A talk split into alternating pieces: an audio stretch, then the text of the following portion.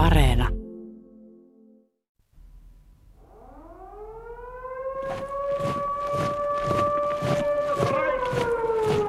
Wenn ich vor der deutschen nunmehr den Eintritt meiner Heimat in das Deutsche Reich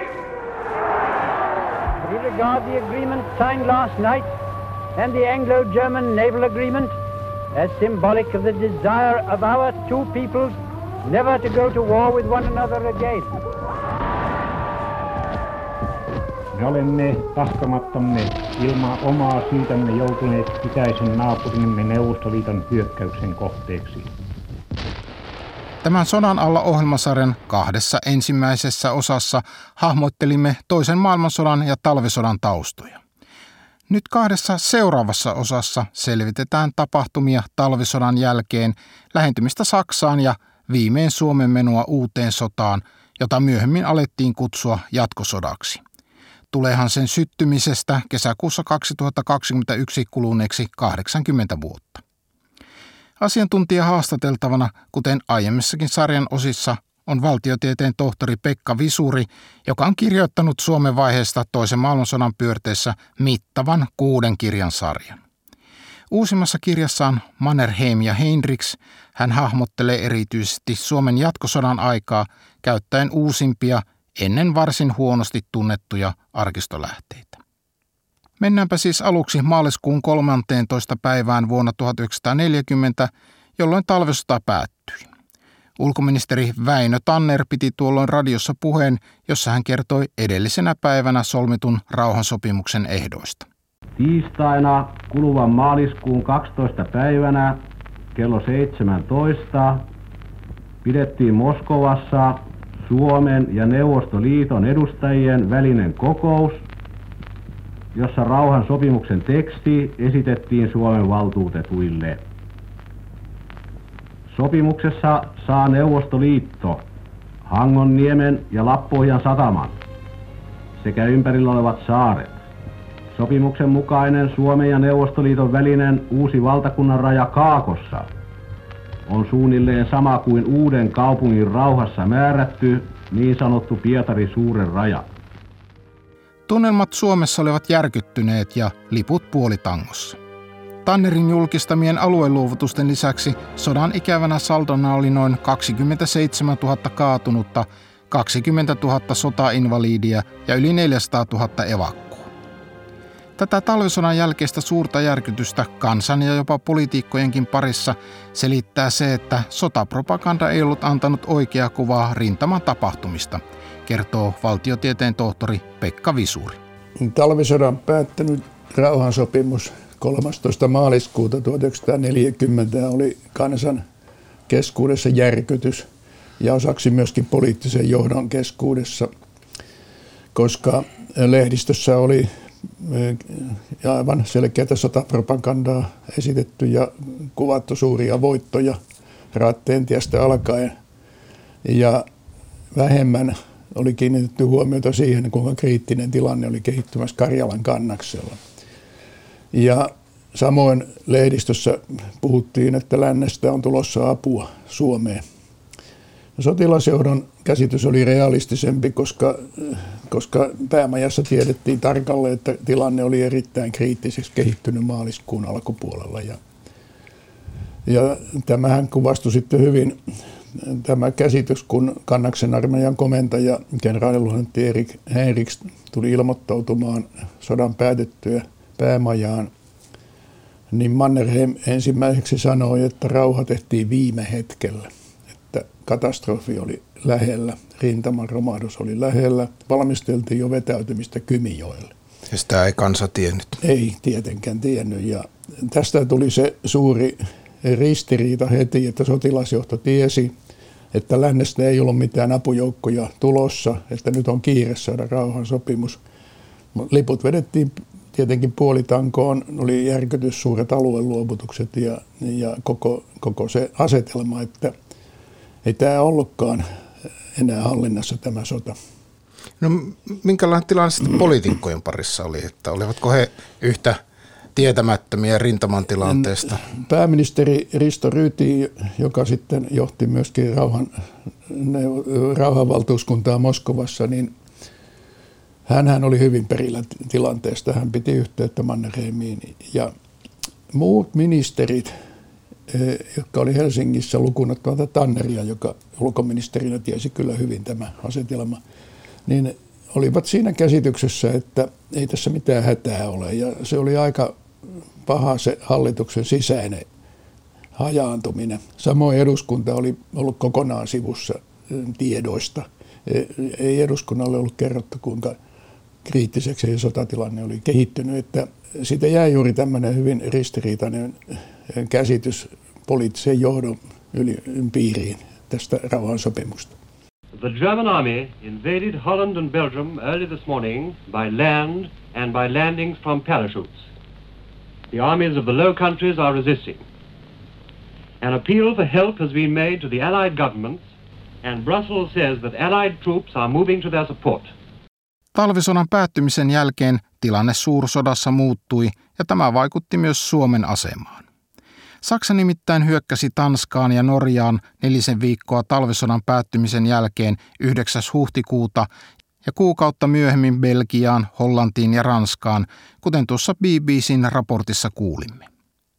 Saksalaiset saapuivat kesäkuun lopulla 40 Norjan kirkkoniemessä Petsamon rajalle – jolloin Suomen alue jäi Saksan ja Neuvostoliiton väliin. Suomen suorat yhteydet länsivaltoihin lähes katkesivat.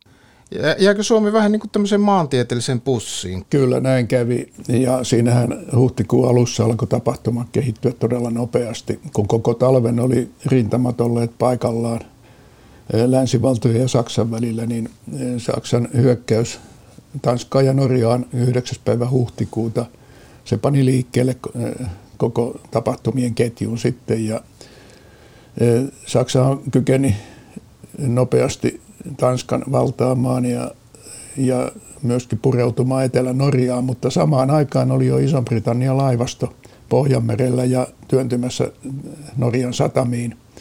Eli se oli hyvin kriittinen tilanne puoli ja toisin, mutta lopputulos oli se, että saksalaiset pääsivät sitten voitolle siinä Norjan taistelussa. Ja Suomen kannalta tärkeintä oli se, että työntyivät Pohjois-Norjaan kesäkuun lopulla Kirkkoniemeen Petsamon rajalle. Ja koko, koko tämä tapahtumaketju, kun Saksa sitten hyökkäsi 10. päivä toukokuuta Ranskaa ja Benelux-maihin, niin sehän vakuutti sitten Mannerheiminkin Saksan voimasta – että Suomelle ei oikeastaan näyttänyt jäävän mitään muita henkirenkiä kuin Petsamon satama valtamerellä ja sitäkin valvovat sekä Saksan että Iso-Britannian laivastot ja myöskin Neuvostoliitto. Että tilanne oli todella vähän kuvitelta, niin kuin kuvattavissa, että bussin perällä oltiin. Niin tässä vielä taustana on ehdottomasti mainittava, että Neuvostoliitto reagoi tähän Saksan voittoon lännessä – miehittämällä Baltian maat ja vaati Romanialta Bessarabian alueen ja Pohjois-Bukovinan luovuttamista. Ja se hälytti Suomen, että Suomessa oltiin hyvinkin peloissaan, että onko Suomi seuraava. Ja tämä oli taustana siinä, että huhut elokuun alussa alkoivat kertoa, että, että Neuvostoliitto hyökkää kohta Suomeen. Suomessa katseet kohdistuivat Saksaan. Ulkoministeri Witting kertoi 4. heinäkuuta Saksan Helsingin lähettiläälle Wiebert von Blüherille, että Suomessa on lumivyöryn tavoin kehittymässä Saksalle myönteinen ilmapiiri. Ja lähettiläs raportoi tämän heti Berliiniin.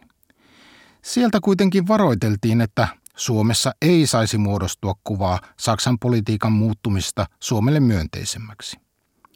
Elokuussa Saksa alkoi jo kiinnostua Suomen aseman vahvistamisesta, jotta varmistuisi raaka-aineiden saanti ja alueen käyttö mahdollisessa hyökkäyksessä Neuvostoliittoon.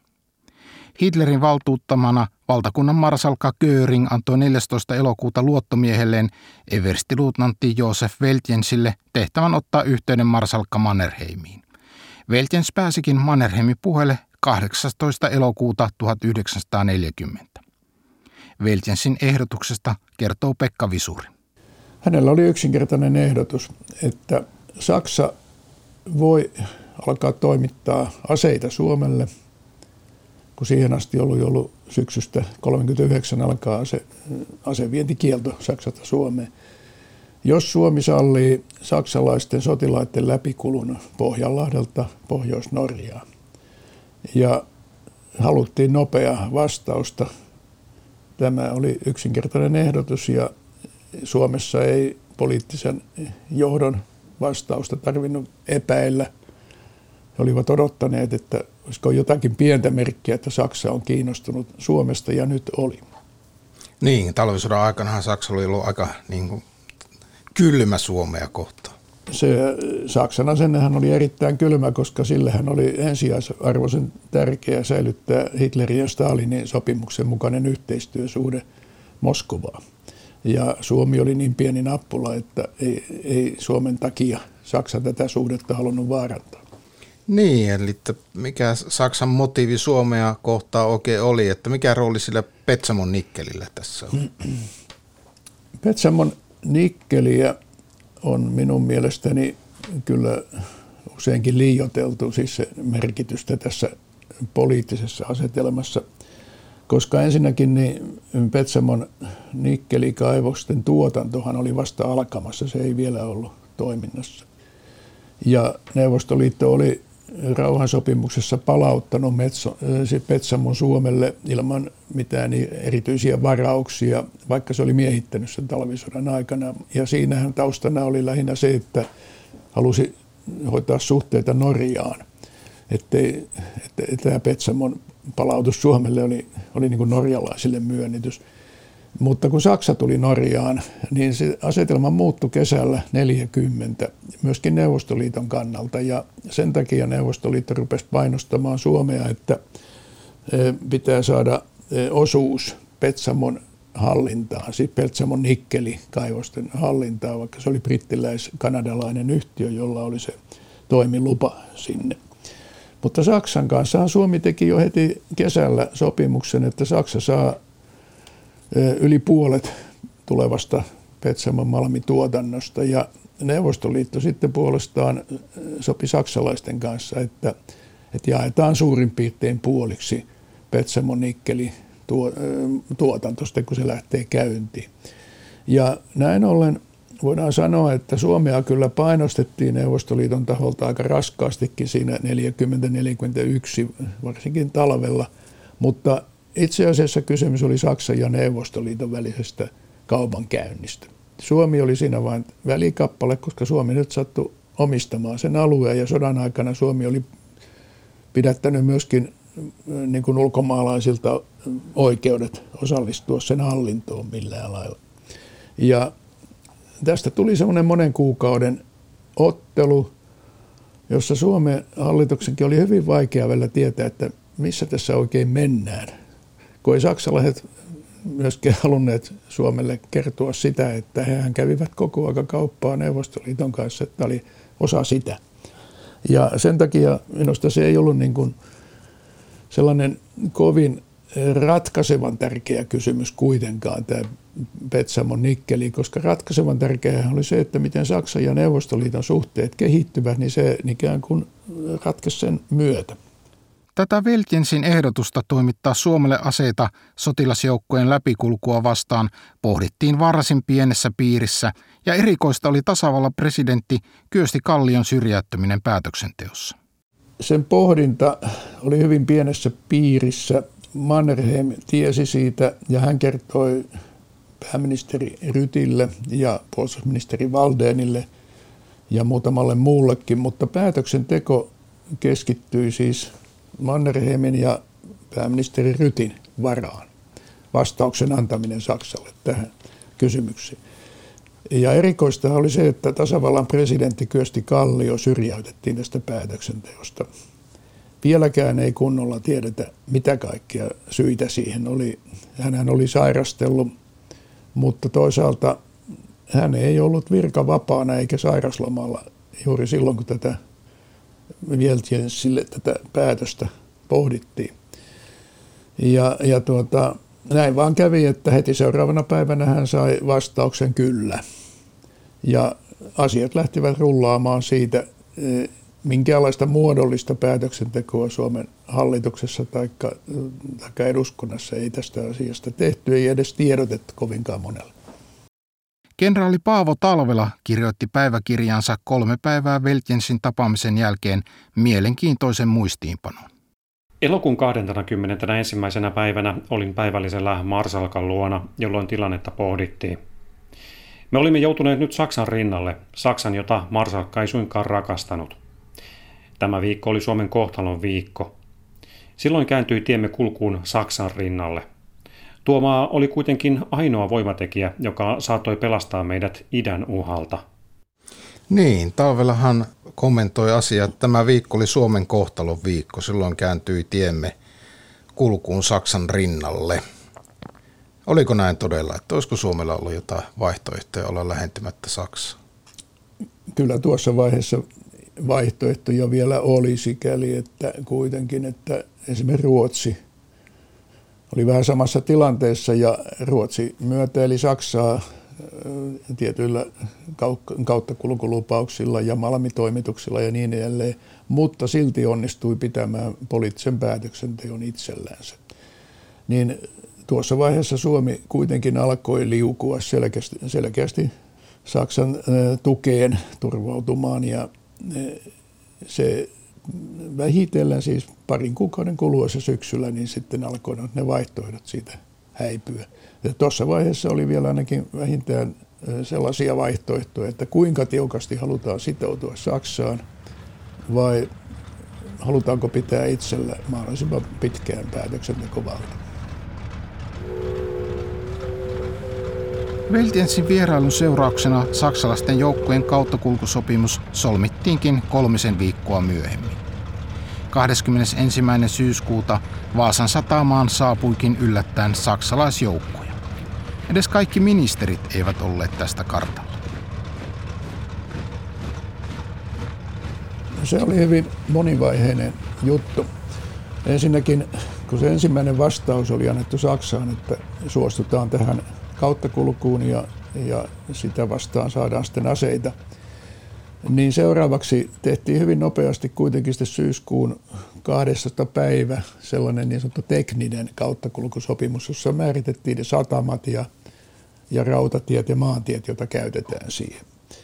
Ja sitten eh, se oikeastaan jäikin siihen, eh, kun ensimmäiset saksalaiset tulivat 21. päivä syyskuuta Vaasaan, niin ei ollut mitään poliittista sopimusta, eikä edes Suomen sisäministeri tiennyt, että tämmöinen hanke oli meneillään. Se oli aika suuri yllätys hänelle. E, ja niinpä tehtiin sitten kiireesti 22. päivä syyskuuta niin sanottu poliittinen kautta kulkusopimus, se oli aivan lyhyt pyöreä paperi, jossa vaan todettiin, että, että tämmöistä kautta kulkua sallitaan. Että ei se ollut todella sen kummallisempi se päätöksenteko. Sitten hallituksellekin tiedottiin vasta, tiedotettiin vasta sen jälkeen, kun jo saksalaiset oli Vaasassa, että, että tämmöinen sopimus on, on tehty. Toisaalta sehän koski aluksi vain hyvin reytettyjä joukkoja, lähinnä ilmavoimien osastoja. Ja maavoimat sitten tuli siihen mukaan, mutta kuitenkin tämä pysyy aika pieni mittakaavasena tämä kauttakulku ihan monen kuukauden ajan. Ja kaiken lisäksi Saksa – ilmoitti koko ajan Neuvostoliitolle, että mistä tässä on kysymys. Ja neuvostoliittolaisilla oli oikeus tarkkailla sitä kauttakulkuliikennettä, että, että tämä oli niin kuin kahden suurvallan kauppa myöskin tämä koko juttu. Ja samaan aikaan Suomi oli antanut Neuvostoliitolle luvan kuljettaa rautateitse sotilaita Hankoon, joka oli vuokrattu laivasta tukikohdaksi. Että, että tässä ei mitään itse asiassa niin kuin ratkaisevia liikkeitä vielä – merkinnyt kum, kumpikaan kauttakulku, Neuvostoliiton tai Saksan kauttakulku, että eh, se pysyy aika pienissä puitteissa. Niin, miten muuten liittoutuneet, niin kun, olivatko he kiinnostuneet tästä?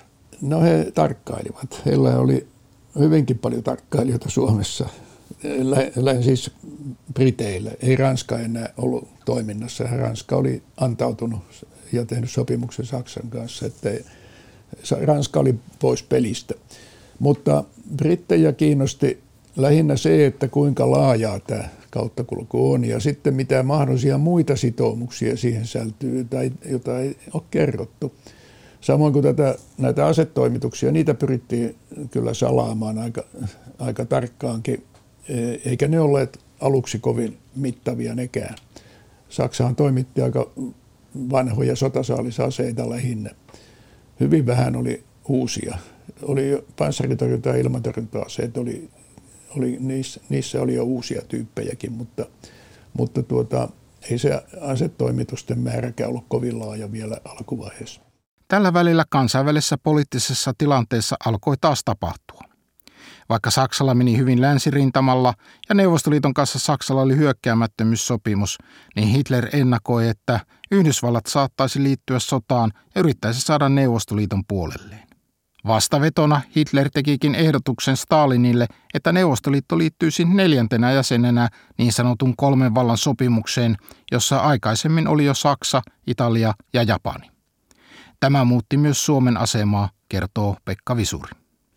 Niin Saksan kiinnostus Suomehan oli aluksi tosiaankin vain taloudellista. Saksa halusi kuparia, nikkeliä, sitten kun nikkelituotanto alkaa, ja puutavaraa. Paljon erikoismetallejakin, että tämä oli se. Mutta vasta syksyllä 40 Suomen sotilainen merkitys tuli sitten eh, tapetille, kun Hitler oli määrännyt valmistelut hyökkäystä varten. Mutta mutta silloinkaan ei mitään näyttävää asiassa tehty. Saksan ja tarkemmin sanottuna Hitlerin, joka määräsi kaikesta. Pelkona oli, että kun brittejä ei pystynyt Saksa lyömään, eikä ollut mahdollisuuksia yrittää maihin nousua Brittein saarille, englantilaiset jatkoivat taistelua ja nyt Yhdysvallat alkoi vähitellen yhä enemmän tukea brittejä että Yhdysvallat saattaa kohta liittyä koko voimallaan sotaan ja houkuttelee siihen myöskin sitten Neuvostoliiton omalle puolelle. Ja siitä tulee todella suuri ylivoimainen vastustaja Saksalle. Niin tässä asetelmassa Hitler alkoi kehitellä suunnitelmaa, että tarjotaan Neuvostoliitolle mahdollista liittyä niin sanottuun kolmen vallan sopimukseen neljänneksi osapuoleksi. Siinä oli siis Saksa, Japani, Italia sopimus siihen neljänneksi. Ja sovitaan samassa yhteydessä etupiirien uudelleenjaosta. Ja nyt oli kysymys enemmän eteläisistä suunnista, siis Balkanista ja Välimeren äh, Lähi-idän alueista. Ja tuota, näin voitaisiin houkutella Neuvostoliitto ikään kuin pysymään hyvissä suhteissa Saksaan niin, että Yhdysvallat ei pääse, pääse vaikuttamaan vielä tilanteeseen. Ja tämä oli se asetelma, miksi sitten Hitler esitti Stalinille, että e, pitäisi järjestää neuvottelu Berliinissä ja Stalin lähetti Molotovin sinne, ulkoministeri Molotovin neuvottelumatkalle. Että tämä oli taustana tähän asetelmaan, mikä kehittyy. Päätarkoitushan oli neuvotella mahdollisesta uudesta liittojärjestelystä, jossa uusittaisiin samalla 39 vuoden sopimus Hitlerin ja Stalinin välillä etupiireistä. Ja nyt tässä yhteydessä Suomi tuli sitten tietysti tässä Stalinin ohjeessa heti listan kärkeen, koska se oli vielä ikään kuin ratkaisematon kysymys, että mikä tämä Suomen asema on loppujen lopuksi tässä, koska nyt saksalaiset olivat tuoneet sotilaitaan Suomeen ja Neuvostoliitto piti sitä sopimuksen rikkomisena, että olisi pitänyt vähintään neuvotella tästä. Ja tämä oli se syy, miksi Suomi tuli heti ensimmäiseksi keskustelun kohteeksi. Ja siinä ikään kuin mittailtiin sitä, että, että miten nämä suhteet oikein tästä eteenpäin jatkuvat on ehdottomasti väärä käsitys, joka on Suomessa syvään juurtunut, että Suomi olisi ollut joku keskeinen kysymys niissä Hitlerin ja Molotovin välisissä neuvotteluissa. Se oli, se oli siinä ensimmäinen ja siihen juututtiin sitten pitkäksi aikaa, koska siinä tuli kaikki nämä ongelmat esille, että miten tulkitaan tätä etupiirisopimusta ja miten tätä jatketaan. E, mutta jos esimerkiksi katsoo Stalinin antamia ohjeita Molotoville näitä neuvotteluja varten, niin siitähän käy ihan selvästi esille se, että ei Suomi ollut siinä mikään avainkysymys. Stalin sanelikin Molotoville tarkat ohjeet. Ne ovat olleet varsin tuntemattomia ja löytyneet vasta parikymmentä vuotta sitten. Ohjeet sisälsivät kaikkiaan 14 kohtaa. Tässä niistä tärkeimmät. Matkan tavoite.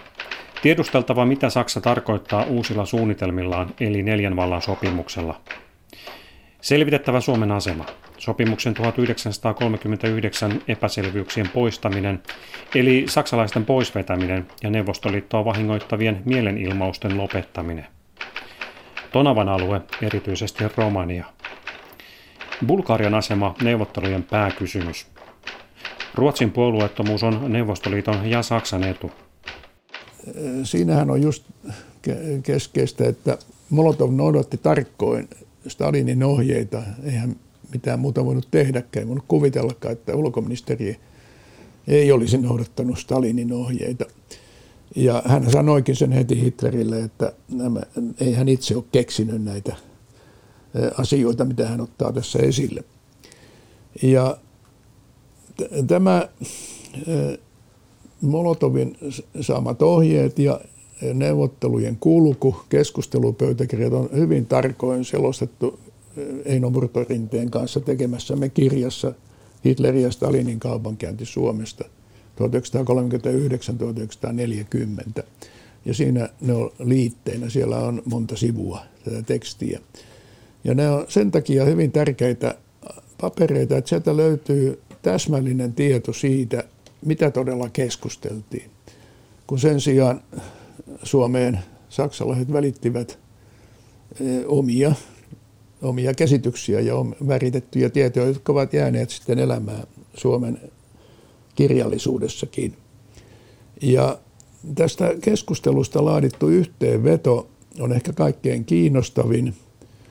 Ja siinähän eh, aivan selkokielellä kirjoitetaan, että mikä oli neuvottelujen tulos. Tapaamisen yhteenvedossa Suomen asemasta puhuttiin näin. Hitler. Saksa on käynnissä olevan sodan aikana hyvin kiinnostunut nikkeli- ja puutavaratoimituksista Suomesta, eikä halua uutta konfliktia Itämerelle. Molotov. Suomessa ei saisi olla saksalaisia joukkoja eikä esiintyä neuvostohallituksen vastaisia poliittisia mielenosoituksia. Rippentropin yhteenveto keskustelusta. Hitler on ilmoittanut, että Suomi pysyy Venäjän etupiirissä ja että Saksa ei tule pitämään siellä joukkoja. Ei ole mitään syytä tehdä ongelmaa Suomen kysymyksestä. Ehkä se on vain väärin käsitys. Venäjä on Suomen kanssa solmimallaan rauhansopimuksella saanut kaikki strategiset toiveensa täytetyiksi. Saksan ja Venäjän välillä ei ole erimielisyyksiä. Suomeen päin saksalaiset antoivat kokouksesta varsin väritettyjä tietoja. Molotovin kerrottiin vaatineen Suomen likvidoimisoikeutta ja että Hitler olisi sen estänyt. Todellisuudessahan Molotov ei ollut tällaista vaatinut. Saksan johto antoi valikoituja ja väritettyjä tietoja Suomeen päin niin, että Berliinissä laadittiin erityisesti puheohjeet, että mitä saa kertoa ja millä lailla. Ja tarkoituksena oli saada Suomi suopeaksi Saksan suunnitelmille. Ja sitä varten siinä tuotiin hyvin voimakkaastikin sellainen näkemys esille, että Neuvostoliitto vaati oikeutta miehittää Suomi. Ainakin tätä vihjattiin. No se ei siellä keskustelupöytäkirjoissa näin ole, mutta, mutta tämä kuvastaa sitä tilannetta. Ja toinen tarkoitus saksalaisille oli, että rohkaistaan Suomea vastustamaan Neuvostoliiton painostusyrityksiä – ja siihen liittyy tällainen kielikuvakin, että kerrottiin, että Hitler on asettanut sateenvarjon Suomen suojaksi. Ja sillä kaikella yksinomainen tarkoitus oli saada Suomi suopeaksi tuleville Saksan suunnitelmille hyökkäyksestä itään ja, ja toisaalta, ettei Suomi suostu mahdollisiin Neuvostoliiton painostusyrityksiin ei sotilaallisesti eikä taloudellisestikaan. Että tämä oli hyvin loogista. Ja nyt sitten on tietenkin toinen kysymys, että sehän oli realiteetti, että Suomessa otettiin aika vakavasti nämä erilaiset huhut ja nämä saksalaisten antamat vihjeet ja toimittiin sitten paljon sen mukaan. Niin, eli Suomea ihan suoraan sanottuna harhautettiin. Sodan aikana harhautettiin kaikkia Suomi mukaan luettuna. Hmm. Mutta tämä oli aika pitkään salassa tämä, että mitä siellä oikeasti puhuttiin Joo. siellä. Ja, eli milloin se oikein tuli vasta, vasta julki? Se tuli eri vaiheissa jo aika pian sodan jälkeen julkaistiin keskustelupöytäkirjat sieltä Berliinin keskusteluista, mutta nekin pysyivät tuntemattomina niin, että esimerkiksi Suomessa ei kukaan tehnyt käännöstä niistä, eikä niitä juuri tutkittukaan. Ja sitten oli hiukan tulkinnan varasia, että siinä on se ongelma. Mutta tämä kaikkein keskeisin dokumentti, eli Stalinin ohjeet Molotoville, ne itse asiassa julkaistiin Kremlin arkistosta vasta 1998. Ja sen jälkeenkin ne on olleet hyvin tuntemattomia, koska kesti kymmenkunta vuotta ennen kuin tutkijatkin pääsivät kunnolla kiinni tähän koko asiaan. Ja nykyään se vasta tiedetään, mutta erikoista on se, että Suomessa ei juuri kukaan tiedä tänä päivänäkään, että minkälaiset ohjeet Stalin antoi Molotoville. Ja sehän kertoisi jo täsmälleen, että mitä Neuvostoliitto tavoitteli siellä. Ja sitten se, että mitä Neuvostoliitto vastasi aikanaan viikon parin päästä tähän neuvottelutulokseen ja siinä oli myöskin sopimusluonnos. Se on, se on kanssa aika tuntemattomaksi jäänyt. Se on itse asiassa vasta parikymmentä vuotta kanssa ollut niin kuin yleisemmin tiedossa. Mutta se nootin sisältö on Suomen kannalta todella kiinnostava myöskin. Neuvostoliitto vastasi tosiaan pian saksalaisten tarjoukseen, jossa he sanoivat, että Neuvostoliitto on valmis liittymään Saksan, Japanin ja Italian kolmen vallan sopimukseen neljänneksi osapuoleksi tietyillä edellytyksillä. Ja yksi näistä edellytyksistä koski Suomea. Saksan joukot poistetaan välittömästi Suomesta, joka on vuoden 1939 sopimuksen mukaan kuuluu Neuvostoliiton etupiiriin. Siinä tapauksessa Neuvostoliitto sitoutuu ylläpitämään ystävällisiä suhteita Suomeen ja sallimaan Saksan vaalia siellä taloudellisia etuja, joihin kuuluu puutavaran ja nikkelin saanti. Tässäkään ei siis puhuta Suomen likvidoinnista, vaan Suomessa olevista saksalaisjoukoista. Paljonko Suomessa oli tuolloin saksalaisia joukkoja, Pekka Visuri? Saksalaisilla oli niin sanottua etappihenkilöstöä muutama sata, jotka huolehtivat satamista ja rautatieyhteyksistä. Sotilaita ei ollut kovin paljon, eikä se läpikulkukaan koskenut ennen kevättä 1941 kovin suurta joukkoa, koska puolen vuoden aikana niin vain noin 15 000 saksalaissotilasta kulki Suomen läpi ja se ei ole hirveän suuri määrä. Että tässä vaiheessa se oli vielä aika pienimuotoista. Ja se, että Hitler oli luvannut tämän lopettaa tämän kauttakulun, niin ei sekään ollut niin dramaattinen lupaus. No hän sitten peru tietenkin sen, kun teki uuden päätöksen, mutta ei, ettei se ollut sinänsä vielä mikään ratkaiseva asia. Jos tota vertaa Hangossa oleviin venäläisjoukkoihin tai mm. niihin määriin, jotka meni tuota junalla Hankoon, niin... Joo, se oli samaa luokkaa siis periaatteessa.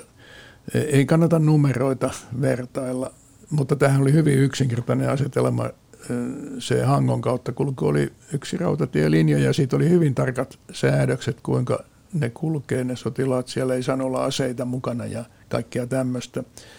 Olihan tämä Saksan kautta kulku, niin se oli kuitenkin niin kuin periaatteessa laajempaa ja siis tällaista niin kuin pitempiä yhteyksiä ja monimutkaisempia järjestelyjä koskeva. Neuvostoliiton liittymistä kolmen vallan sopimukseen oli tarkoitus järjestää uusi neuvottelu Moskovassa, jonne ulkoministeri Ribbentropin piti mennä sopimaan tarkennuksista. Hitler parin viikon miettimisen jälkeen teki kuitenkin ratkaisevan päätöksen suunnitelma Barbarossan suuntaan, eli hyökkäyksestä Neuvostoliittoon, ja päätti jättää vastaamatta Neuvostoliiton liittosopimusta koskevaan noottiin kertoo Pekka Visuri. Hän kahden viikon miettimisen jälkeen päätyi siihen ratkaisuun, että ei uskalla luottaa siihen, että Neuvostoliitto on houkuteltavissa siihen kolmiliittoon neljänneksi osapuoleksi, vaan Neuvostoliitto voi asettaa liian kovia ehtoja. Ja, ja tota, siinä Saksa saattaa jäädä huonoon asemaan. Niin siitä syystä Hitler päätti, että siihen ei suoranaisesti vastata, vaikka Moskovasta tuli montakin kyselyä, että koska te oikein vastaatte siihen heidän noottiinsa. Niin, eli oliko tämä nyt sitten sellainen ratkaiseva vaihe, milloin Hitler asetti etusijalle suunnitelman hyökkäyksestä itään? Se oli juuri se. Hän päätyi siinä marraskuun lopulla, sen jälkeen kun tuo Stalinin noottikin Berliini oli tullut, siihen, että onkin yritettävä nopealla iskulla tuhota Neuvostoliitto tai ainakin lyödä se pois pelistä, jotta se ei pääse liittymään länsivaltojen mukana Saksaa vastaan suureen liittokuntaan. Ja siellä sotilasjohto esitti Hitlerille hyvinkin optimistisia laskelmia, että se voitaisiin Neuvostoliitto on niin huonossa kunnossa ja neuvostoarmeija ja puna-armeija, että se voitaisiin niin muutaman viikon sotatoimilla lyödä. Ja Hitler päätti ottaa tämän valtavan riskin, mikä siihen hyökkäykseen sisältyi, niin kuin, eihän vielä päätöstä tehnyt, mutta päätti sitten joulukuun puolivälin tienoilla, että ryhdytään suunnittelemaan tosissaan ja valmistelemaan tätä hyökkäystä. Eli se oli se ratkaiseva päätöksenteon vaihe noin marraskuun lopussa joulukuun alussa. Suomen tukeutuminen Saksaan alkoi nyt tiivistyä sotilaalliseksi yhteistyöksi. Kenraali Paavo Talvela Mannerheimin asiamiehenä teki Berliiniin syksyn 40 mittaan useita matkoja, mutta vasta neljännellä matkalla tärppäsi ja Talvela tapasi vihdoin valtakunnan marsalkka Hermann Göringiin 18. ja 19. joulukuuta. Millaisella asialla ja, ja minkälaisella mandaatilla hän oli? Niin hän ensinnäkin toimi nimenomaan Mannerheimin asiamiehenä. Ja tämähän on siinä mielessä kiinnostava kysymys, että nyt diplomaateilla ja hallinnolla niin ei ollut paljonkaan roolia tässä Suomi-Saksa-suhteessa. Et ne hoitivat tietenkin omia asioitaan, mutta ratkaisevat asiat olivat nämä sotilasasiat, koska valmisteltiin nyt uusia sotatoimia. Ja sitä paitsi Hitler oli Saksan asevoimien ylipäällikkö. Että tämä oli se niin kuin Hitlerin kannaltakin, että tämä yhteys kulki Hitler-Mannerheim välillä. Ja talvella oli nyt tässä Mannerheimin eh, asiamies, ja hän sai tarkat ohjeet Mannerheimilta. Eh, yhdessä kirjoittivat muistion, mitä esitetään saksalaisille. Ja kun hän sitten pääsi vihdoin Göringin puheelle 18. päivä joulukuuta – niin hän esitti Mannerheimin hyväksymän muistion ja siinä olevat asiat sitten. E, se päivämäärähän ei ollut mikään sattuma, vaan se oli täsmälleen se Barbarossan allekirjoituspäivä. Eli siihen asti suomalaisilla ei ollut asiaa Saksan ylijohdon puheille, mutta kun Suomi mainittiin tulevana Saksan liittolaisena Barbarossa suunnittelemassa, niin sehän muutti tämän peliluonteen ihan kertaheitolla. Niin, mitä talvella kertoi sillä Göringille? Niin hän ensinnäkin hyvin laajasti perusteli sitä, että kuinka Suomen asema on kehittynyt talvisodan aikana ja sen jälkeen ja, ja sitten kiitti Saksan tuesta. E, ja sitten hän totesi hyvin yksinkertaisesti, mutta dramaattisesti tavallaan kuitenkin, että jos Saksan ja Neuvostoliiton välille syntyy konflikti, niin Saksalla tuskin on luonnollisempaa liittolaista kuin Suomi. Siis hän tarjosi selkeästi Suomea Saksan liittolaiseksi ja sehän oli tietysti kova juttu, koska se siellä rekisteröitiin heti, että näin on. Suomalaiset ovat nyt tulossa vapaaehtoisesti meidän liittolaiseksi. Toinen asia talvelalla oli se, että hän kysyi Saksan johdon kantaa mahdollisuutta, että Suomi ja Ruotsi muodostaisivat unionin, siis liittovaltion, jossa olisi yhteinen kuningas. Niin se oli jo niin kova asia, että Göring pyysi aikaa vastaukseen seuraavaan päivään ja hän meni Hitlerin luo selvittämään tätä ja vastaus oli hyvin jyrkkä, että, että Saksa ei missään tapauksessa hyväksy sitä, että Suomi liittoutuu Ruotsin kanssa ja perusteli sitä sillä, että heille on tärkeämpi, että Suomi on itsenäinen kuin Ruotsin alusmaa. Niin, eikä tätä Neuvostoliittokaan olisi hyväksynyt. Ei, Neuvostoliiton kantahan oli tullut jo aikaisemmin sille, että Neuvostoliitto ei hyväksynyt, mutta Suomen kannalta se oli kuitenkin vielä avoin kysymys niin kauan, kunnes saatiin tämä Saksan jyrkkä kanta. Että silloin loppu puheet mahdollista unionista Ruotsin kanssa. Neljän vuoden ajan valtiolaimamme peräisintä hoidellut presidentti Kyösti Kallio jättää tänään korkean virkansa ja siirtyy kodin hiljaiseen piiriin, toipuakseen siitä ankarasta sairaudesta, jonka kohtalo hänen tielleen toi ja joka johti eroamispäätöksen tekoon. Presidentti Kallion hallituskauteen sisältyvät kansamme suurimman koettelemuksen ja kauneimman voiton yksimielisyyden päivät. Tuhannet ja taas tuhannet kansalaiset ovat saapuneet tänne presidentin linnan edustalle ja läheisyyteen. Nuoriso, joka aina on ollut eroavan presidentin ymmärtävän huolenpidon ja erikoisen rakkauden kohde, on muodostanut soihtukujaan linnan portailta aina rautatieasemalle saakka. Talvelan Berliinin matkan aikana Suomen poliittisessa johdossa tapahtui muutoksia. Presidentti Kyösti Kallion erottua sairauden vuoksi valittiin Ristoryti tasavallan presidentiksi. Vain muutama hetkeä tuon radioselostuksen jälkeen presidentti Kallio menehtyi traagisesti halvauskohtaukseen Helsingin rautatieaseman laiturille. Pääministeriksi nimitettiin Suomen Pankissa toiminut Jukka Rangel, ulkoministerinä jatkoi Rolf Witting ja puolustusministerinä Rudolf Valdeen. Uusi hallitus oli luonteeltaan presidentin hallitus, joten jo totuttu sisäpiirin päätöksenteon malli saattoi jatkua entisellään. Ja kun pää oli Saksaan päin saatu auki, niin yhteistyö alkoi tiivistyä. Saksan ylijohdolle oli jo välittynyt kuva Suomen sotilasjohdon halukkuudesta asettua Saksan liittolaiseksi ja tarjota Suomen aluetta käytettäväksi hyökkäykseen Neuvostoliittoa vastaan. Mannerheim lähetti Göringille 7. ensimmäistä 41 kirjeen, jossa vahvistettiin valmius asehankinnoista ja kauttakulusta alkaneen yhteistyön jatkamiseen. Suomen yleisesikunnan päällikkö, kenraaliluutnantti Heinrichs, vastasi vuoden 1941 alusta Suomen suhteesta Saksaan. Hänet kutsuttiin Berliiniin tammikuun 1941 lopulla. Jälkikäteen tätä tapaamista on pidetty ratkaisevana sille, että Suomi meni jatkosotaan, kertoo valtiotieteen tohtori Pekka Visuri. Se oli kaikkein tärkein tapaaminen Suomen ja Saksan suhteissa ennen jatkosodan alkua, koska Heirikshän oli kutsuttu pitämään esitelemään talvisodasta, mutta se oli vain peitetarina.